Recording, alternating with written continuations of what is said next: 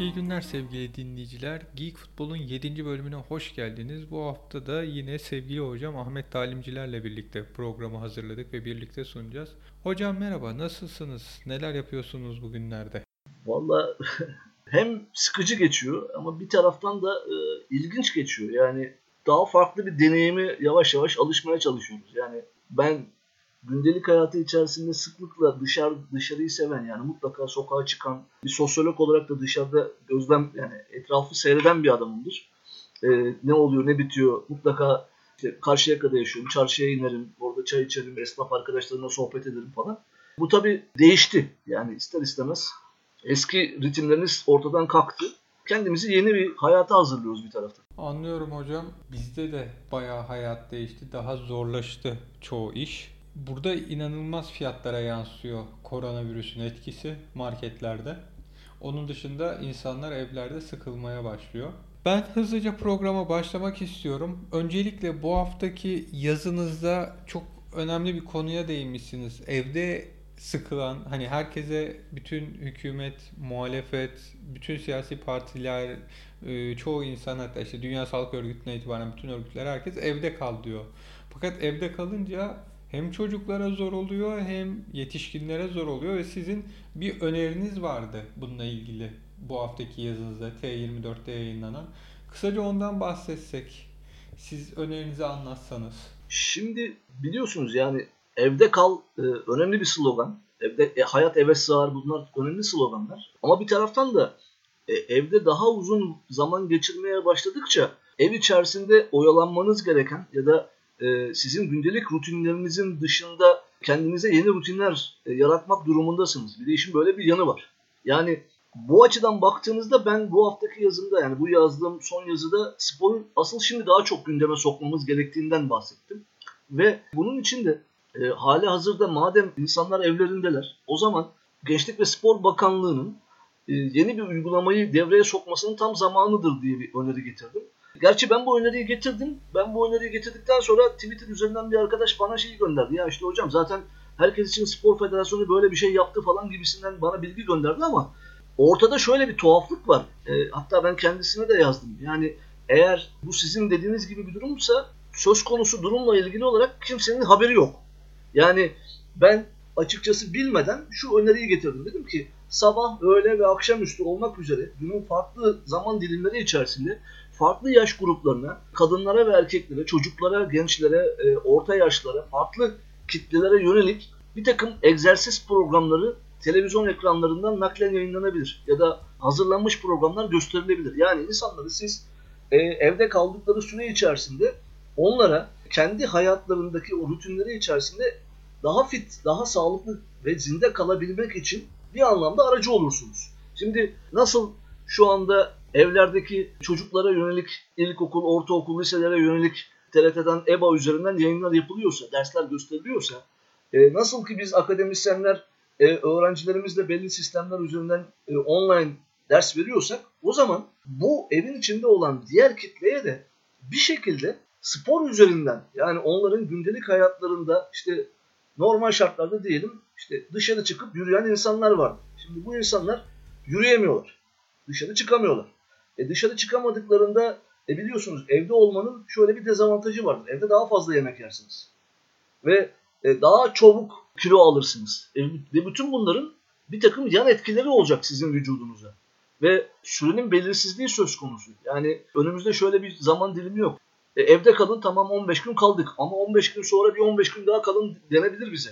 Şimdi böyle bir yanı var. Çünkü karşımızda gerçekten çok ciddi ve bilinmedik bir tehlike, tehditle karşı karşıyayız. O yüzden de tam bu noktada işte e, bizim artık bu ana kadar pek umursamadığımız çünkü yazının içerisinde biraz oraya da vurgu yaptım. Hatta bir tablo da koydum yazının içerisine. Tabloya baktığınız zaman Eurostat'ın hazırladığı sağlıklı yaşam ve egzersizle ilgili bir tablo var. E, 28-29 tane ülkeyi kapsıyor Avrupa'daki. E, ve bu ülkeler içerisinde spora en az zaman ayıran ülke %4 ile Türkiye. E buna karşılık e, özellikle İskandinav ülkelerinde bu rakam %60'lara %65'lere çıkıyor. Yani e, hatırlarsanız sizle birkaç hafta evvel konuştuğumuzda bu sokağa çıkma yasayla ilgili konuştuğumuzda siz bana çok güzel bir orada bir tüyo söylemiştiniz. Yani burada insanlar evlerinde kalırlar sadece ve sadece işte köpeklerini gezdirmek için ve yürüyüşe çıkmak için dışarı çıkarlar dediniz. Evet, doğru hatırlıyorsunuz hocam öyle. E ve yani bunu bunu sistematik olarak uyguluyorlar. Yani hayatlarının bir parçası olarak sporu görüyorsunuz. Yani siz bana ben Türkiye siz Türkiye'yi de biliyorsunuz ama ben Finlandiya'yı bilmiyorum. Yani şu anda siz bana Finlandiya'daki sürecin nasıl işlediğini bana çok daha iyi anlatabilirsiniz. Ya da Avrupa'nın farklı ülkelerindeki deneyimlerinizi aksettirebilirsiniz. Ama benim gördüğüm ya da yapılan çalışmalardan baktığımda Türkiye'de sporla ilgili bizim hep bir çekincemiz var. Yani biz aslında sporu bir yaşam biçimi haline getiremediğimiz için de beraberinde pek çok sıkıntıyı birlikte yaşıyoruz. İşte tam bu dönem belki de tam sırası. Çünkü ekranlara çıkan bütün uzmanların bize söylediği şey şu. Bağışıklık sisteminizi güçlendirin. Kendinize daha iyi bakın. E, uyku düzeninize dikkat edin. Yeme içmenize dikkat edin. E, ve burada hareketli olma, e, özellikle de sporun şöyle bir etkisi var. Yani siz vücudunuzu belli bir ritme tabi tuttuğunuz andan itibaren aslında siz beraberinde e, bir takım kötü aksaklıkları, kötü hastalıkları da kendinizden uzaklaştırmaya başlıyorsunuz. Şimdi böyle de bir yanı var. Yani e, hem salgılanan hormonlarla daha mutlu hissediyorsunuz kendinizi hem de o bir takım olumsuzlukları da kendinizden uzakta tutuyorsunuz. Yani bünyenizi güçlendiriyorsunuz. O yüzden de aslında sporun özellikle de içinde bulunduğumuz dönemde şöyle bir özelliği var. Spor bir taraftan ortaya çıkabilecek olan bir takım sağlık sorunları açısından orada harcanacak milyonlarca liralık, milyonlarca euroluk ilaç ve tedavi masrafları açısından aslında bir önleyici hizmet de getiriyor bize. Önleyici bir tedbir de getiriyor. Bu açıdan da aslında sporun tam bu noktada daha fazla düşünülmesi, daha fazla hayatlarımızın içine sokulması gerekiyor. Ha tabii burada şöyle bir dezavantajımız var bizim. Maalesef biz buna uygun bir kültürle yetiştirilmedik. O sosyalizasyon süreci içerisinde biz çocuklarımıza bunu pek aksettirmedik. Halbuki baktığımızda e, yapılan çalışmalarda özellikle spor ve sosyalizasyon ilişkisinde hane içinde spor yapılmasının çok büyük etkisi var çocuklar üzerinde. Çocuklarınız evde anne babanın spor yaptığını görüyorsa bu çok farklı şekilde ona yansıyor. Ve onun hayatında spor doğrudan yer edici hareketlilik sağlayan bir etkinlik türüne dönüşüyor. Şimdi bu açıdan baktığınızda sporu biz hiçbir zaman bunu yerleştiremedik. Şöyle bir süreç yaşandı bizde. Sizin de gayet iyi bileceğiniz işte bir 90'larla beraber bir orta sınıf.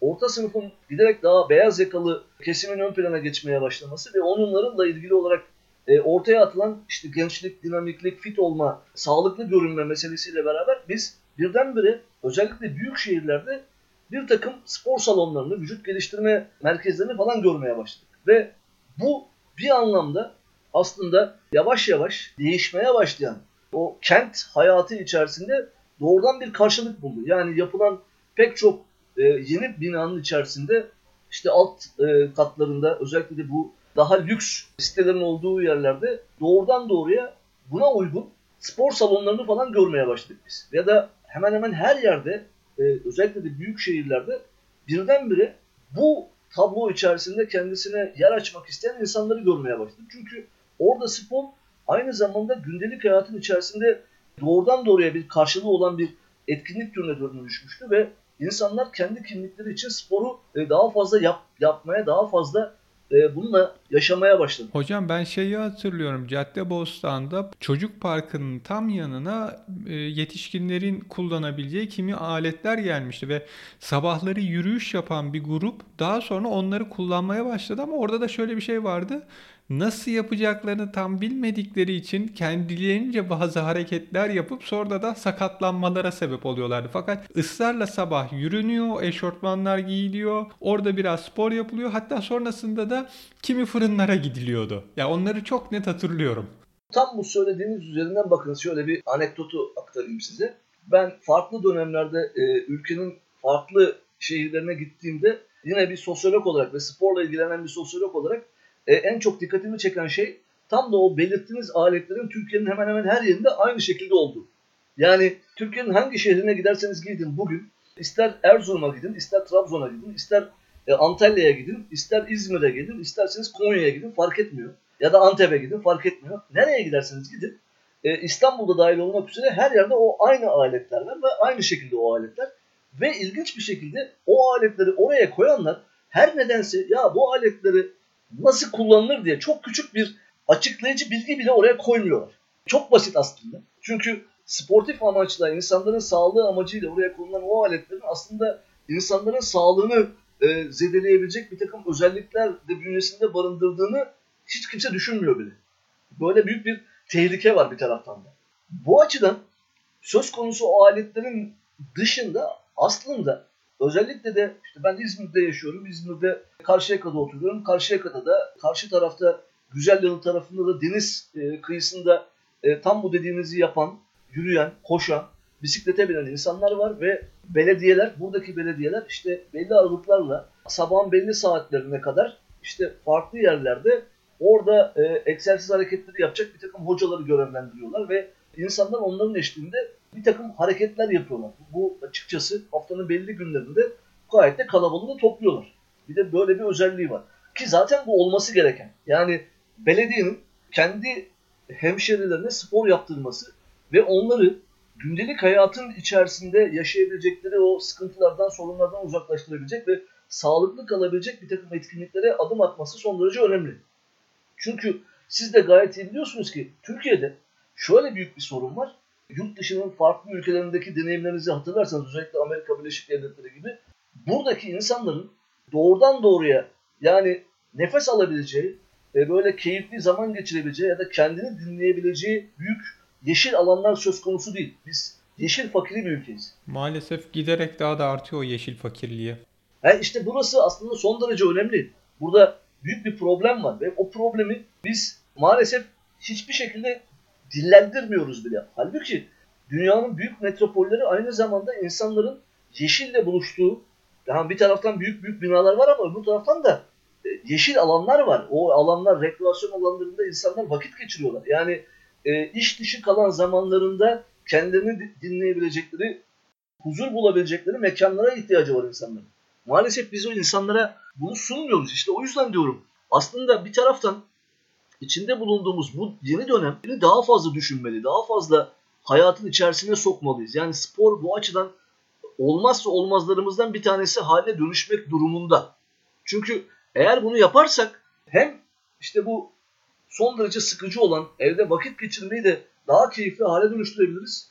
Yani hem bu taraftan e, artı sağlarız ama aynı zamanda beraberinde ileriye dönük olarak da hem ev içerisindeki farklı yaş gruplarındaki insanların zinde kalmasını ve aynı zamanda hayatın normalleştiği dönemde spor yapma alışkanlığı ritmini de kazanmasını sağlayabiliriz. İşte bu yüzden aslında biraz daha farklı bir açıdan şuraya getireyim lafı. Bizim biraz daha kitle sporu dediğimiz kavrama odaklanmamız gerekiyor. Yani bunu biraz daha açayım bizi dinleyenler için. Dünyanın her yerinde spor kavramı konuşulmaya başladığında 3 tane kavram önümüze çıkar. Bir kitle sporu, iki elit spor, üç okul sporu. Kitle sporu dediğiniz şey 7'den 77'ye diye rahmetli Barış Manço'nun o tabir ettiği farklı yaş gruplarındaki insanların kendileri için, kendileriyle e, barışık halde yaptıkları spor, bütün o sportif hareketlere verilen isimdir. Burada siz kendi kendinizdesinizdir. Ve sizin derdiniz kendiniz için, zinde kalmak için, vakit geçirmek için, sosyalleşmek için spor yapmaktır. Elit spora geldiğinizde ise elit spor dediğiniz belli yaş grupları arasında başlayan ve sizin bir spora başlangıç yaşınız vardır ve bitiş yaşı vardır.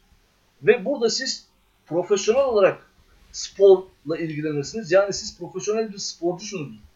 Yani yaptığınız e, sporda da aynı zamanda sizin işinizdir. Ve burada bir siz özellikle oraya para karşılığı davet edilirsiniz. Transfer olursunuz. Lisans çıkartırsınız ve oradan devam edersiniz. Okul sporu tamamen okul boyutu üzerinden devam eden bir anlayışın ürünüdür. Şimdi burada baktığınızda bizim özellikle 1980'lerle beraber 1980'lere kadar Türkiye'de devletin bütün hükümet politikalarına baktığınızda kitle sporu özendirilmiştir. Ama 1980'lerle beraber kitle sporundan ziyade artık yavaş yavaş izleyiciliği ön plana çıkartan, özellikle de futbol üzerinden toplumsal hayatın bir anlamda kontrolünü de sağlayabilecek olan izleme anlayışı ve elit spor ön plana geçirilmeye başlanmıştır. Buradan itibaren zaten film yavaş yavaş kopmaya başlar. Ve ilerleyen aşamada baktığınızda devlet asıl yapması gerekenleri değil, yapmaması gerekenleri ön plana çıkartmaya başlar. Gayet iyi bildiğiniz Türkiye'de sık sık e, kulüplere yönelik vergi borçlarının affedilmesi çok sık gündeme gelir. Ya Türkiye'de binlerce euro kazanan e, futbolcu doğru düzgün vergi vermezler. Bu zaman zaman yansır. Ama aynı futbolcuların mesela e, geçen hafta söylemiştik. Doğru düzgün o kazandıklarını bu ülke toplumuna vermediğini de gördük dedik. Biz o konuşmayı yaptıktan birkaç gün sonra işte Galatasaray'dan Adem Büyük gibi, Fenerbahçe'den Altay Bayındır gibi, Galatasaray'dan yine Mustara gibi, Başakşehir'den Edin Vişya gibi, Göztepe'den Mossoro gibi farklı isimler ve çoğu da Türkiye'de top koşturan yabancı isimler bir takım sorumluluk üzerinden giderek bir takım malzemelerin karşıla, karşılayacak açıklamalarda bulundular. Bunlar son derece önemliydi ama yine de ben e, mesela Türkiye'de işte bir Burak Yılmaz gibi bir Arda Turan. Arda Turan gibi yani çok kazanan, e, çok gündemde olan e, futbolculardan bunu görmedik. Bu da enteresan bir durum. Yani ilginç bir şekilde beklemediğiniz insanlardan görüyorsunuz. Mesela Adem Büyük'ün bunu yapması güzel, önemli bir şey ama e, Adem Büyük'ten çok daha fazla kazandığını bildiğiniz futbolcuların hiç sesi soda, e, sedası çıkmıyor gibi. Bu da enteresan bir durum. Yani hala Türkiye'de böyle ilginç bir durum söz konusu. O yüzden de bu kitle sporu meselesini ben biraz daha ön plana çıkartmam durumunda olduğumuzu düşünüyorum. Yani Türkiye'nin 83 milyonluk bir nüfusu var ve bu nüfusun önemli bir oranı hala genç ve çocuk ve biz bu kitleye spor yaptıramadığımız sürece aslında ilerleyen aşamada sadece ve sadece madalya üzerinden yürütülen bir spor planlamasının hiçbir yere varamayacağını artık görmek durumundayız. Ve hepsini bir tarafa bırakıyorum. Bakın asıl noktaya gelelim. Az önce de dile getirdim. Spor aslında bir PR çalışması falan değildir. Spor aynı zamanda kitlesel sağlık açısından da son derece önemli bir alandır. Bu yüzden de spor ve sağlık ilişkisi vazgeçilmez. E, bu iki kurum arasında çok yakın bir ilişki söz konusu. O yüzden de içinde bulunduğumuz dünyada giderek artmaya başlayan bu hareketsizliği düşündüğümüzde, insanların e, yeme içme problemlerini düşündüğümüzde, yani aşırı obez e, bir kitlenin geldiğini düşündüğümüzde e, spor olmazsa olmaz olarak karşımıza çıkıyor ve kalp, şeker, tansiyon gibi pek çok hastalıkla mücadele etme konusunda egzersiz, yürüyüş e, ve bir takım insanların düzenli olarak spor yapması, düzenli olarak hayatları içerisine sporu yerleştirilmesi son derece önemli bir nokta gibi duruyor. Artık bunu hayata geçirmek zorunda Türkiye Cumhuriyeti. Yani biz koronavirüsün yaratmış olduğu bu hengameli günlerde sporu biraz daha biraz da bu açıdan düşünmeliyiz. Yani hayatlarımıza sporu biraz daha fazla sokabileceğimiz bir ortam var aslında. Ve belki de burada şunu da söylemem lazım. Ne yazık ki burada ne Gençlik Spor Bakanlığı ne de Türkiye'deki spor bilimciler spora böyle çok e, dört elle sarılmıyorlar. Asıl problem biraz burada. Herkes biraz mış gibi yapıyor. Yani ya ben görevimi yerine getirdim daha fazla uğraşmayayım. Yani Türkiye'de mesela spor bilimciler konuşmuyorlar. Spor bilimciler yazmıyorlar. Spor bilimciler tartışmıyorlar. Ve Türkiye'deki spor kültürünün oluşmasına maalesef katkıda koymuyorlar. Yani çok az sayıda insanı çıkartayım, tenzih edeyim onları ama büyük çoğunluk asıl üzerine düşen görevi yerine getirmediği için bugün Türkiye'de biz e, gerçek anlamda bir spor kültürünü konuşamıyoruz. Sporda yapılması gerekenleri konuşamıyoruz. Halbuki yüzlerce Türkiye'de spor bilimleri fakültesi, beden eğitimi spor yüksek okulu var. Burada bayağı 5-6 bin kişilik bir kadro var. Onların yetiştirdikleri var. Ve baktığınızda ortaya çok farklı şeylerin çıkması gerekirken maalesef çıkmıyor. O yüzden de bütün bunları da düşünmemiz gerektiği kanaatindeyim. Hocam ben şöyle bir şey anlatayım. Benim kızım işte anaokuluna gidiyor 5 yaşında. Burada dediler ki anaokulları açık. Çünkü hani çocuğu anaokulunda giden çocuk kendine bakamaz. Hatta ilkokul 1 2 3'e giden de kendine bakamaz. Eğer büyük birini evde bırakıp işe gitmeniz gerekiyorsa o büyüye bırakmayın. Çünkü onun riski daha yüksek. Okula bırakın. Fakat kızımın anaokulunda kimse okula çocuğunu bırakmıyormuş. Biz de bırakmadık. Hatta mail attılar. İşte kimse gelmedi. Teşekkür ederiz bu durumdan ötürü diye. Fakat öğretmenler şöyle bir şey yapıyor. Bir grup öğretmen her sabah okula gidiyor. Genç öğretmenler büyük ihtimal şeyleri yok, çocukları yok. Yani öyle zannediyorum.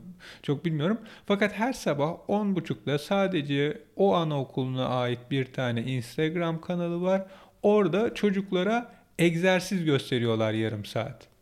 Hani çocuklar da tanıdıkları öğretmenler ve şey diyorlar yani herkesin televizyonu olmayabilir, herkesin şeyi yok ama işte varsa Instagram üzerinden biz size böyle bir şey veriyoruz. Buna işte internet üzerinden de şöyle ulaşabilirsiniz diye. Her sabah 10.30'da anaokuluna gitmese de çocukların bir süre egzersiz yapması için bir şey gösteriyorlar. Daha önce söylediğim gibi köpeği gezdirme, günde iki kere köpek gezdirme devam ediyor. Bunlar dışında da bir şey söylemek istiyorum. Mesela Amerika'da daha çok görmüştüm. Burada e, Avrupa'da fazla göremedim ama Amerika'da şöyle bir şey yapılıyordu. Bir grup toplanıyordu. Amerika'da çünkü şey zaten alan büyük olduğu ve her yerde bir büyük park ya da okulun yanında büyük bir yeşillik alanı olduğu için oralarda toplanıyorlar.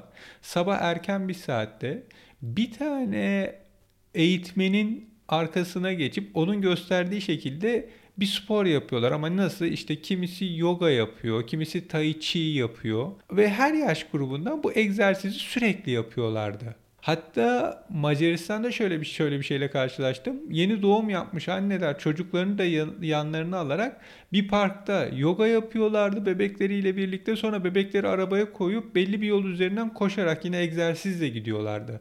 Ve şey her seferinde de başlarında bir eğitmen vardı. Hani şöyle yapacağız, bunu yapacağız. Hani bu bir şekilde insanların hani hayatlarında spora devam etmeleri için yol gösteriyorlardı. Ama hani sizin de dediğiniz gibi bizde spor işi çok yaygın değil. Hatta ben şunu da biliyorum. O hani demin konuştuk bu çeşitli makinalara gittiler. Sonra da işte kimileri sakatlandı falan. E o grup şu ara daha çok estetikçilere gidiyor. İşte botoks yaptırılıyor, yağ aldırılıyor, işte biraz dolgu yaptırılıyor yanaklara. Hani bu şekilde şey yapıyorlar. Kendilerini daha zayıf ve fit göstermeye çalışıyorlar.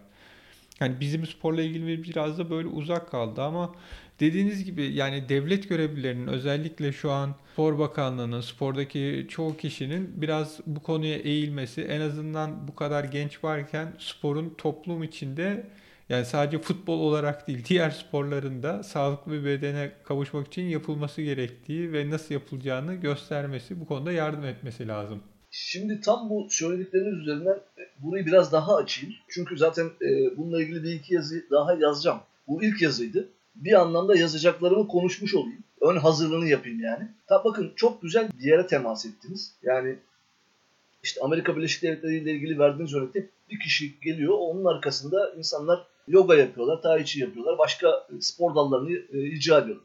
Şimdi burada bir sefer tam bunun üzerinden giderek yapılabilecek şeylerden bir tanesi şu.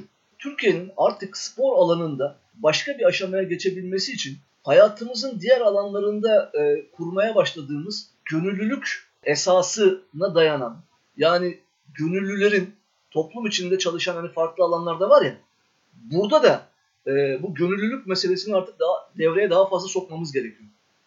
Şimdi ilk e, adımlardan bir tanesi bu olabilir. Çünkü yoga bilen, tai chi bilen, başka bir alanda, başka bir spor dalını bilen insanların belediyeler aracılığıyla, belediyeler size, e, bizde Amerika Birleşik Devletleri kadar büyük alanlar ya da spor yapabileceğimiz yerler yok. En azından belediyelerle temas halinde bunu hayata sokabiliriz ve bunu hayata soktuğumuz noktada da o gönüllülük teması çünkü gönüllü olarak siz içinde bulunduğunuz topluma katkıda bulunuyorsunuz. Yani hem onları bu anlamda rahatlatmış oluyorsunuz hem de siz içinde bulunduğunuz o topluma bu yönden katkı vermeye başlıyorsunuz. Çünkü sizin eğittiğiniz ya da sizden e, onu gören insanlar da yarın bir gün onlar da benzer bir şekilde o kervana katılıyorlar. Bakın yollardan bir tanesi bu. Bu gönüllülük meselesini Türkiye'nin ciddi ciddi daha fazla ön plana çıkartması gerekiyor. Ama bizim gönüllülükle olan ilişkimiz maalesef çok iç açıcı değil. Biraz e, moral bozucu olacak ama Şuradan örnek vereyim size. 2005 yılında İzmir'de üniversite oyunları yapıldı. Üniversiyat. E, ve ben o sırada burada bulunduğum dönemde e, işte koordinatör olarak çalıştım. Ama enteresan olan husus şuydu. Biz gönüllülere para verdik. Çok gönüllü işiymiş. Şimdi dünyanın hiçbir yerinde gönüllüler parayla çalışmazlar. Yani adı üstünde gönüllü. Ve burada 2005 yılında gönüllüler parayla çalıştı. Yani aslında eşyanın doğasına aykırı bir durum ortaya çıktı ve böyle bir süreç yaşandı. Halbuki süreç çok daha farklı şekilde idare edilmeli. O gönüllülük esasına dayalı anlayış hayata geçirilmeli ve onun üzerinden gitmeliydi ama bize tersi oldu. Şimdi bu aslında bütün organizasyonlar için de üzerinde durmamız gereken şeylerden bir tanesi. Ve ilk nokta bu gönüllülük meselesi. İkinci nokta ise onu da şöyle açayım. Az önce konuştuğumuz kulüpler var. Şimdi Türkiye'de biliyorsunuz çok yaygın futbol kulüpleri var. Yani bizim epeyce futbol kulübümüz var. Şimdi bu futbol kulüpleri aynı zamanda birer sivil toplum örgütü. Yani bunlar tek başına sadece birer futbol organizasyonuyla uğraşan e, mekanizmalar değil. Aynı zamanda sivil toplum örgütü bunlar. Ve bunlar sivil toplum örgütü olarak içinde bulundukları beldelere, içinde bulundukları yerlere daha fazla katkı verebilecek bir güce sahipler. O yüzden de onlar, onlar aracılığıyla da bu sözünü ettiğimiz gönüllülük temasında bir takım bağlantıları sağlayabiliriz. Mesela futbol taraftarlığı biliyorsunuz bizde çok yaygın. E, futbol taraftarlarını e, kulüpler aracılığıyla yapılabilecek bir takım organizasyonların içerisine sokabiliriz. E, Avrupa'da bunun uygulamaları var. Fan, fan coaching denilen bir uygulama var. Ve siz e, taraftarlarınıza gündelik hayatın içerisinde bir takım gönüllülük esasına dayalı uygulamanın içerisine sokuyorsunuz. Ve bu şekilde onları hem görevlendiriyorsunuz ama aynı zamanda kulüple de taraftarlığın bütünleşmesini daha da anlamlı ve anlaşılır hale dönüştürüyorsunuz. Bunları da yapabiliriz. Hocam oralarda zaten mesela çocuklar için de futbolcuların hani çok ünlü futbolcuların bile gittiği çocuklar için hazırlanmış e, hiçbir ücret alınmayan kimi e, şeyler var. Turnuvalar düzenleniyor. İşte büyük futbolcular çocuklarla birlikte maçlar yapıyor. Çocukları bir şekilde spora kanalize edip onları kazanmaya bakıyorlar. Yani işte basketbolda da var, bu futbolda da var. Bizde ise daha çok yaz spor okulları kendi adına yaz spor okulları açıp oraya öğrenci çekmeye çalışılıyor. Onun meselesi şudur. Ben size oradan örneğini vereyim. Ben daha önce dediğim gibi altyapıda yöneticilik de yap, yapan bir akademisyenim. Onun mantığı şudur. Para kazanmak. Yani onun mantığı spor yaptırmak değildir. Bakın şuraya ayırmamız lazım. E, Türkiye'de hep birbirine karıştırılan husus burası. Türkiye'deki profesyonel futbol kulüpleri sadece profesyonellik üzerinden gidiyorlar. Tamam. E, buradan gitmek durumundalar ama bir taraftan da tekrar az önce söylediğim noktaya döneyim. Sivil toplum örgütü oldukları gerçeğini unutmamaları gerekiyor. Yani sizin bu tarz yapılar içerisinde bulunmanız doğru. Buna itiraz etmiyorum. Ama bir taraftan da siz orada bu sorumluluğu yerine getirirken mesela daha gariban, parasını ödeyemeyen çocukları da orada oynatmak zorundasınız. Çünkü sizin bir işleviniz de bu. Yani siz geliri daha iyi olan insanlardan bu parayı alabilirsiniz. Yani onların spor yaptırmasını sağlayabilirsiniz. Ama aynı zamanda tıpkı hani bu okullardaki bursluluk sisteminde olduğu gibi burada da sizin bir mekanizmayı işletmeniz lazım. Maalesef bu işlemiyor. O zaman da siz Maalesef hocam bizde işte para kazanma kısmı var da burs verelim ya da işte bir yetenek kazanalım hiç yok. işte mesele tam da burada düğümleniyor diyorum. Yani sizin o çocukları içinde yaşadığınız e, kentin, içinde yaşadığınız ülkenin, e, mahallenin en cılız, en gariban, en çarpık ayaklı çocuklarını da spor yaptırmanız gerekiyor. Bunun için ön ayak olmanız gerekiyor. Ve buna kafa yormanız gerekiyor. Çünkü e, spora böyle ilahlar üzerinden falan ulaşamazsınız. Spora tanıdık, bildik insanların arasından ulaşırsınız. Ve burada işte dediğim o gönüllülük, sivil toplum meselesi burada devreye giriyor. Yani biz sürekli olarak en tepeyi hedefliyoruz. Hep parayı hedefliyoruz ama o paraya ulaşmak için asıl meseleleri kaçırıyoruz. Yani burnumuzun dibindeki gelincikleri görmeyip hep ormanı hedefliyoruz. Halbuki asıl dibimizdeki o çiçekleri e, kokla, koklayarak oraya ulaşmamız gerekiyor. Biz buralara atlıyoruz. Ve buraya atladığımız için de Türkiye'de spor bir türlü bir yere varmıyor. Futbol da bir yere varmıyor. Hep aynı şeyleri konuşuyoruz. Yani ortada aslında bir futbol kültürü yok. Bir spor kültürü de yok çünkü. Ve buna uygun bir anlayış da geliştirmiyoruz. Mesele burada düğümleniyor. Yani bizim sporcularımız, bizim futbolcularımız kendi içinde çıktıkları yeri belli bir süre sonra unutmaya başlıyorlar. Halbuki e, az önce verdiğiniz örnekte olduğu gibi geçen hafta konuşmuştuk galiba. İşte LeBron James örneği. Evet hocam. İçinden çıktığı yere gidiyor adam. İşte bilmem kaç bütün her şeyi kendisinin karşılayacağı e, devasa bir okul 100 tutuyor. milyon dolara. Ben, ben bu çocukların bütün eğitim şeylerini ben karşılayacağım. Hiç önemli değil diyor. Parasını ben vereceğim. Yeter ki bu çocuklar hayatlarına daha farklı şekilde devam ettirebilsinler. Çünkü kendisi zamanında bunu yaşamış. Yani annesiyle beraber kalmış. Çok zor koşullarda sınıf tekrarı yapmak durumunda kalmış. Ve o pozisyondaki çocukların okuyamayacağını bildiği için onların parasını bizzat ben karşılayacağım diyor. Bakın bu müthiş bir şey. Ve bunu sürdürüyor. Bunu sürdürmek sürdürürken çünkü şunun farkında. Bunu yapması demek aynı zamanda kendi geçmişiyle de barışması anlamına geliyor. Ve kendi geçmişiyle barışırken oradaki çocukların da ellerinden tutuyor ve onlara rol model oluyor. Yani bizim rol modellere ihtiyacımız var. Bizim sporcularımızın rol model olması gerekiyor. Halbuki bizim sporcularımız, tekrar söylüyorum, bizim sporcularımız rol model falan değiller. Yani burada burada hiç yeri değil ama mesela rol model olma şansı olan bir kişinin nasıl bütün hayatını çöpe attığının örneğini işte Arda Turan örneği üzerinden konuşabiliriz ilerleyen haftalarda. Tabii hocam yani o inanılmaz farklı bir olay. Yani konuşmak lazım. Hakikaten dünya çapında bir rol model olacakken hayatında çok yanlış seçimler yaptı. Dediğiniz gibi başka bir programda bunun üzerinde durabiliriz. Hocam ben şeyi konuşmak istiyorum bir taraftan da. Az önce siz değindiniz ama bu Avrupa'da kimi takımlarda şimdi Barcelona'da en son ilk başta kaptanlar işte Messi, Pique falan kabul etmemiş oyuncuların indirime gitmesini şimdi kabul ettiler. İşte Juventus aynı şekilde. İngiltere'de çoğu takım tamamen sezon boyunca alacağını oyuncular bırakıyor. Kulüpler zor duruma düşmesin. Hani biz zaten oynamayacağız görünen ve maaşlarımızın büyük bir kısmını almayacağız ya da tamamını almayacağız diyorlar. Hatta şey bir tane de Slovakya'da Zilina takımı oyunculara maaşlarında %80 indirim teklif etti. Oyuncular kabul etmeyince de iflasını açıkladı ki kendisi şampiyonluğa oynayan takımlardan biriydi lig şey olmadan önce. Geçen sene de Şampiyonlar Ligi grubundaydılar. Oyuncuların da şöyle bir açıklaması oldu. Yani bize ilk sorduklarında hayır dedik de hemen iflas edeceklerini bilmiyorduk. Sanki hani biraz pazarlık yapalım düşünceleri varmış filan. Siz Türkiye'de kulüplerin oyunculara bu şeyi soracağını düşünüyor musunuz? Çünkü hepsinin financial fair play nedeniyle zaten ekonomik olarak zorda oldukları biliniyor. E şimdi bir gelirleri yok. Çünkü maçlar oynanmıyor. Bu oyunculara soracaklar mıdır ve sizce oyuncuların tepkisi nasıl olur Türkiye'de? Hani yabancılardan ziyade yerli oyuncuların. Şimdi şöyle söyleyeyim. Aslında bu başladı bile. Yani diyebilirim. Mesela ben bugün Galatasaray'da Sel e, Selçuk İnan'ın her türlü fedakarlık yapmaya hazırım gibi bir açıklamasını gördüm. Yani Selçuk İnan belki çok şey bir örnek olmayabilir. Yani bu sezon çok fazla oynamadı bile ama e yine de baktığımızda bir sefer Türkiye'de benim hep şöyle bir saptamam var. Türkiye'de futbolda dönen para aslında olması gerekenden çok daha fazla. Yani biz çok büyük paraları konuşuyoruz. Çok büyük adeta bir balon haline şişirilmiş bir ligi konuşuyoruz.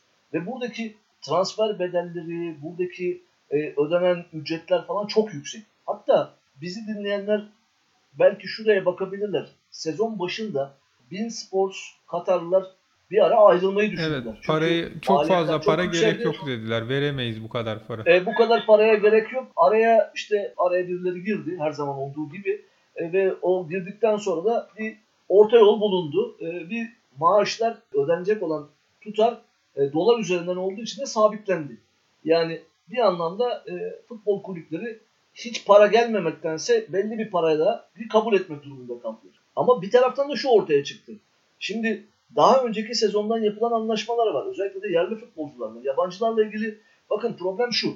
Yabancı futbolcularla anlaşamadığınızda da o parayı ödemediğinizde yabancı futbolcuları bağlayamıyorsunuz. Çünkü o uluslararası tahkim mahkemesine gidiyor, koyuyor belgeyi. Diyor ki ben bana param ödenmedi. O çatır çatır o parayı alıyor. Ve bu Türkiye'de çok sık yaşandı. Yani futbolcularda da yaşandı, bir takım teknik direktörlerde de yaşandı. Hatta Türkiye garip bir şekilde yani ben ödemem diyen başkanlar gördük ki aynı başkan bir zaman Futbol Federasyonu Başkanlığı da yaptı. Beşiktaş'ta ya işte İspanyol kasabı e, dedikler Del Bosque'ye gibi bir adamı getirdiler ve adama kasap dediler sonra. Parasını vermediler. Ondan sonra çatır çatır o parayı ödemek zorunda kaldılar. Normalde ödemeleri gereken miktarın kat be kat fazlası faiziyle beraber ödemek. Bayağı yüksek bir para. Adı 10 milyon euro gibi bir şey diye yanılmıyorsam. Bu yerli futbolcularda tabii olmuyor. Yerli futbolcularda şöyle bir şeyde bulunuldu. Ya bakın herkes indirime gidiyor. Türk lirasına geçiyor. Siz de buna geçin. Ve böylesi anlaşmalar gündeme getirildi ve transfer dönemi olanlar bu konuda bir takım indirimlerde bulundular. Ama bakın tekrar söylüyorum. Türkiye'de futbolcuların kazandığı para bir de asıl mesele vergi ödememe meselesi olduğu için de çünkü vergiden önemli bir oranda muaflar. Yani kazandıkları paranın Avrupa'daki ülkelerde Fransa'da, İtalya'da, İngiltere'de %40, %50'sine yakın vergi ver, olarak vermek zorundalar. Yani sizin imzaladığınız o e, anlaşmalar bunun önemli bir kısmı vergiye gidiyor. Hatta böyle olduğu için de sık sık şey duyarız. İşte vergi kaçıran futbolcular. Yani Messi'nin de adı geçti, Neymar'ın da adı geçti. Yani bizi dinleyenler takip edebilirler. internet üzerinden bakabilirler. Hocam hatta Paris Saint Germain'in şöyle bir isteği oldu Fransa'dan. En yüksek futbolcu vergisi bizde %40 civarında oyuncu getiremiyoruz. Hani biz Avrupa'da Şampiyonlar Ligi şampiyonluğu istiyoruz.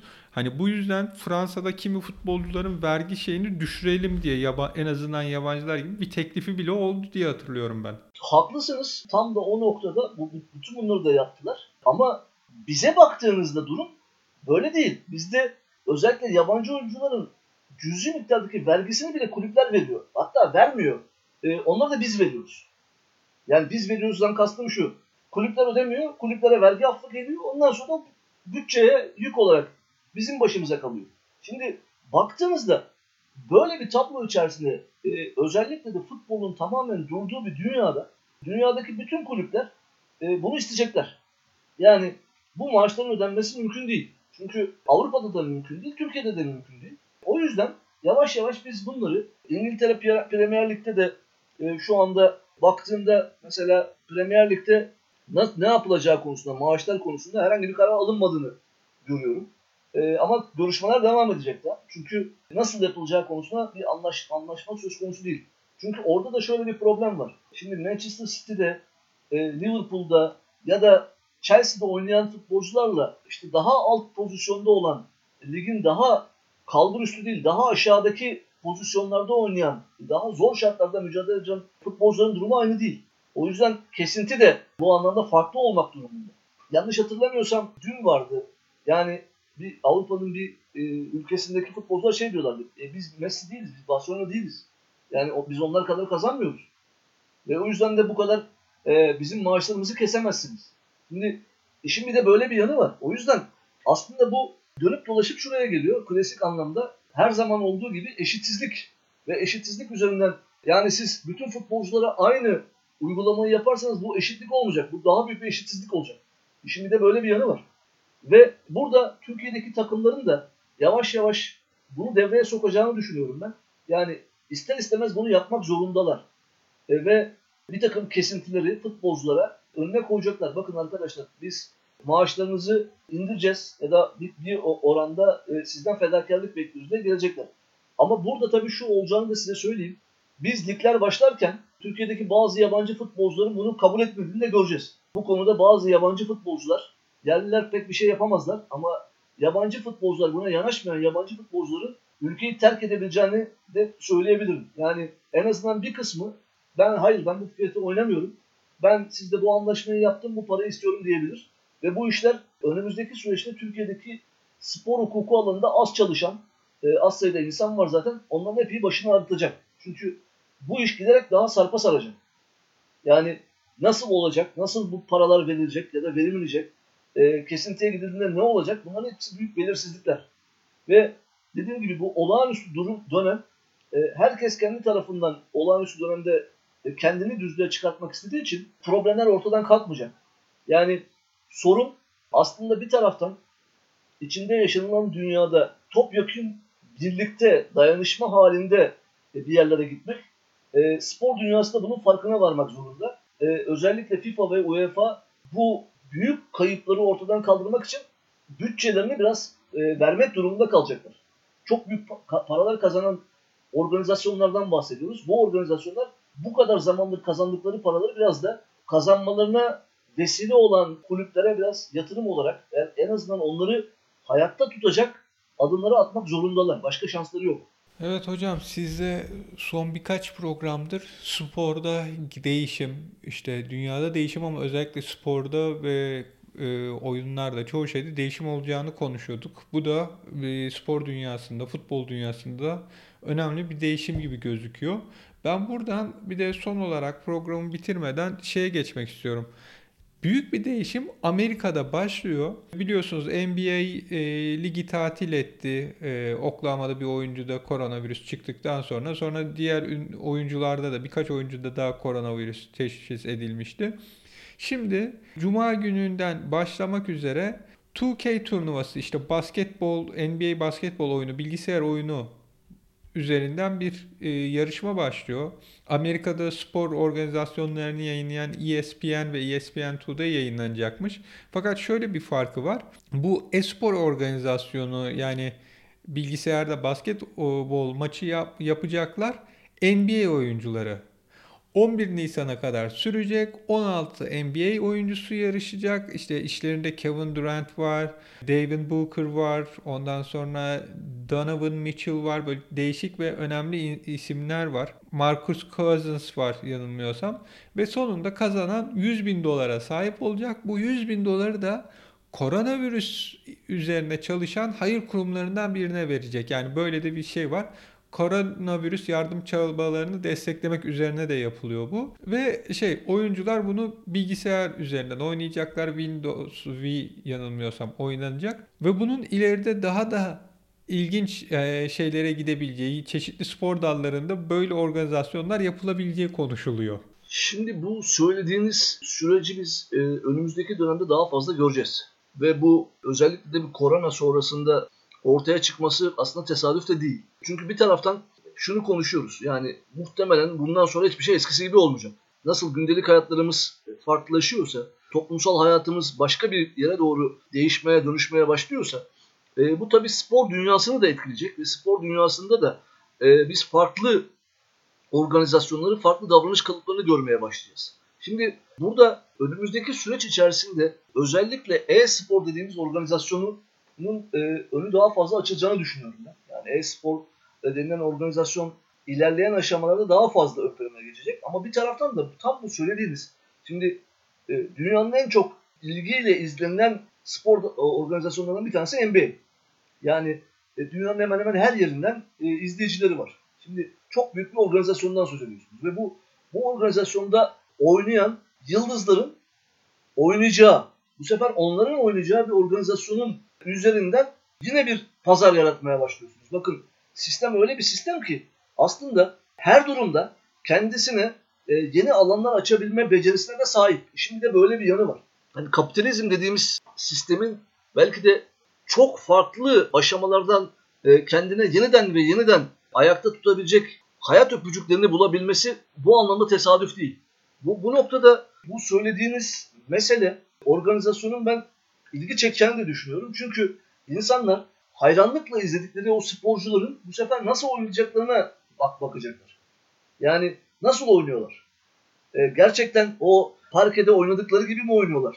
Yine orada da çok başarılılar mı değiller mi? Bunu takip edecekler. Ve e, buradan da bakın sistem yeniden üremeye devam edecek. Ve bu zor zamanlarda aslında ilgi çekici bir şey bu. Yani e, yarın bir gün belki şeyde görebilirsiniz. İşte dünyanın sayılı futbolcularının birbirleriyle oynadıkları bir e, PlayStation karşılaşması bunlar da olmayacak işler değil.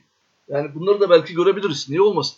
Ben açıkçası Messi ile Ronaldo'nun karşılıklı PlayStation'da nasıl oynayacaklarını merak ederim. Hani hangi takımları alacaklar, ne yapacaklar, kendilerini mi oynayacaklar yoksa hani bir jest olarak Ronaldo Messi, Messi Ronaldo'yu mu oynatacak? E, ama bakın söylerken bile ilgi çektiğinin farkındayız. E, tabii. Yani işin böyle bir noktası söz konusu. Yani siz bunu söylediğimiz anda bile aslında ilgi çekiyorsunuz. Merak ediyorsunuz. Diyorsunuz ki Messi ve Ronaldo'nun karşılıklı olarak oynayacakları bu karşılaşmayı izle, izlemek ister misiniz? İsterim. E peki bunun karşılığında mesela 10 lira verir misiniz? 10 lira bağışlar mısınız? Yani ya da 10 euro bağışlar mısınız? Bağışlanır tabii böyle bir şey izlemek için. Bu paraları da şeye gidecek. Yani baktığınız zaman insanlara cazip gelecek bir şey bu. Yani hem o hayranı olduğunuz sporcuları izleyeceksiniz e, hem de o merakınızı gidereceksiniz. Gerçekten ya bu kişi işte o yeşil sahadaki gibi mi oynuyor? Nasıl yapıyor? Neleri ön plana alıyor? Bunlar merak edilecek şeyler. Ve gerçekten de bakın e, bu ve buna benzer organizasyonlar üzerinden e, aslında tam da bu dönemde işte doğrudan sahaya çıkmadan ya da spor salonuna çıkmadan, parkeye çıkmadan biz o sporcuları tekrar izlemeye şansına sahip olacağız. Bir de işin böyle bir yanı var. Bakalım hocam gelecek günlerde bunların hepsini yaşayıp göreceğiz gibi. Fakat ben bu NBA turnuvasının şöyle bir şey de yaratabileceğini düşünüyorum ileride. Erken yaşta sakatlanan veya bir zaman sonra emekli olan kimi basketbolcuların ama çok meşhur mesela Michael Jordan gibi yani eskilerden Kerim Abdul-Jabbar gibi işte Kobe Bryant gibi hani bu şekilde bir süre daha e, kendilerini gösterebileceklerini de düşünüyorum. Hani emekli olan ama e-sporda kariyerini devam ettiren veya e-spor kariyerine başlayan sporcular olarak. O zaman sizin söylediğinizi şuradan devam ettireyim. Şimdi popüler kültür dediğimiz alanın kendisi aslında her dönem yeni şeyleri üretmeyi sürdürür. Şimdi bu ve buna benzer organizasyonlara baktığımız zaman mesela şuradan örneğini vereyim. Mesela biz belli başlı bazı futbolcuları daha çok hatırlıyoruz. Çünkü onlar hala gündemdeler, hala ön plandalar. Mesela e, biz hala Pele'den bahsediyoruz, hala Maradona'dan bahsediyoruz. İşte e, ölmeseydi Cruyff, zaman zaman hala Cruyff'u konuşuyoruz. Ama onların beraber oynadığı pek çok ismi hatırlamıyoruz bile. Çünkü onlar unutuldu gitti. Çünkü onlar o ekranlarla ya da popüler kültürün farklı aşamalarıyla bizim önümüze tekrar tekrar çıkartılmadılar. Şimdi bakın bu sözünü ettiğiniz isimler işte Michael Jordan diyoruz. İşte Jordan hala Nike firmasının o isim ismi olarak devam ediyor ve hala aradan bunca yıl geçmesine rağmen dünyanın en çok kazanan sporcuları arasında hala adı geçiyor. Air Jordan'lar hala satılıyor. Hala hala satılıyor. Şimdi e, Jordan'ın bir de şey olduğunu düşünün. Bu dediğiniz gibi bir organizasyon içerisinde oynadığını düşünün. Bu müthiş ilgi çeker. Çünkü hala insanlar şu tartışmayı yapıyorlar. Jordan mı diğerleri mi? Gibi mesela. Ya da işte e, Kerim Abdülcabbar dedik. İşte Kobe Bryant yaşasaydı belki bu, bu konudaki en ente, enteresan isimlerden biri olabilirdi. Çünkü çok farklı alanlara temas edebilen insanlardan bir tanesiydi gibi. Yani o yüzden bu alan aslında bir taraftan da söz konusu olan o yıldızların hayatlarımızdan belki de hiç kaybolmamasına da yol açacak. Bir de işin böyle bir yanı var. Yani daha önce bu isimler emekli oluyorlardı ve çoğu kendi köşesine çekiliyordu. Çok az sayıda insan devam ediyordu. Ama eğer böyle bir fırsat ortaya çıkarsa muhtemelen parkelerden ya da işte yeşil sahalardan konsolun başına doğru geçecek ya da işte oyun e, alanının başına doğru geçecek gibi. Yani bu da ilgi çekici bir deneyimi beraberinde getirir bize. Valla olur. Bununla ilgili ben şey hatırlıyorum son olarak onu da söyleyeyim. Rocky 6'daydı galiba. İşte Rocky o dönemin şeyiyle ağır siklet şampiyonuyla bilgisayar üzerinde dövüştürüyorlar. Rocky çıkıyor.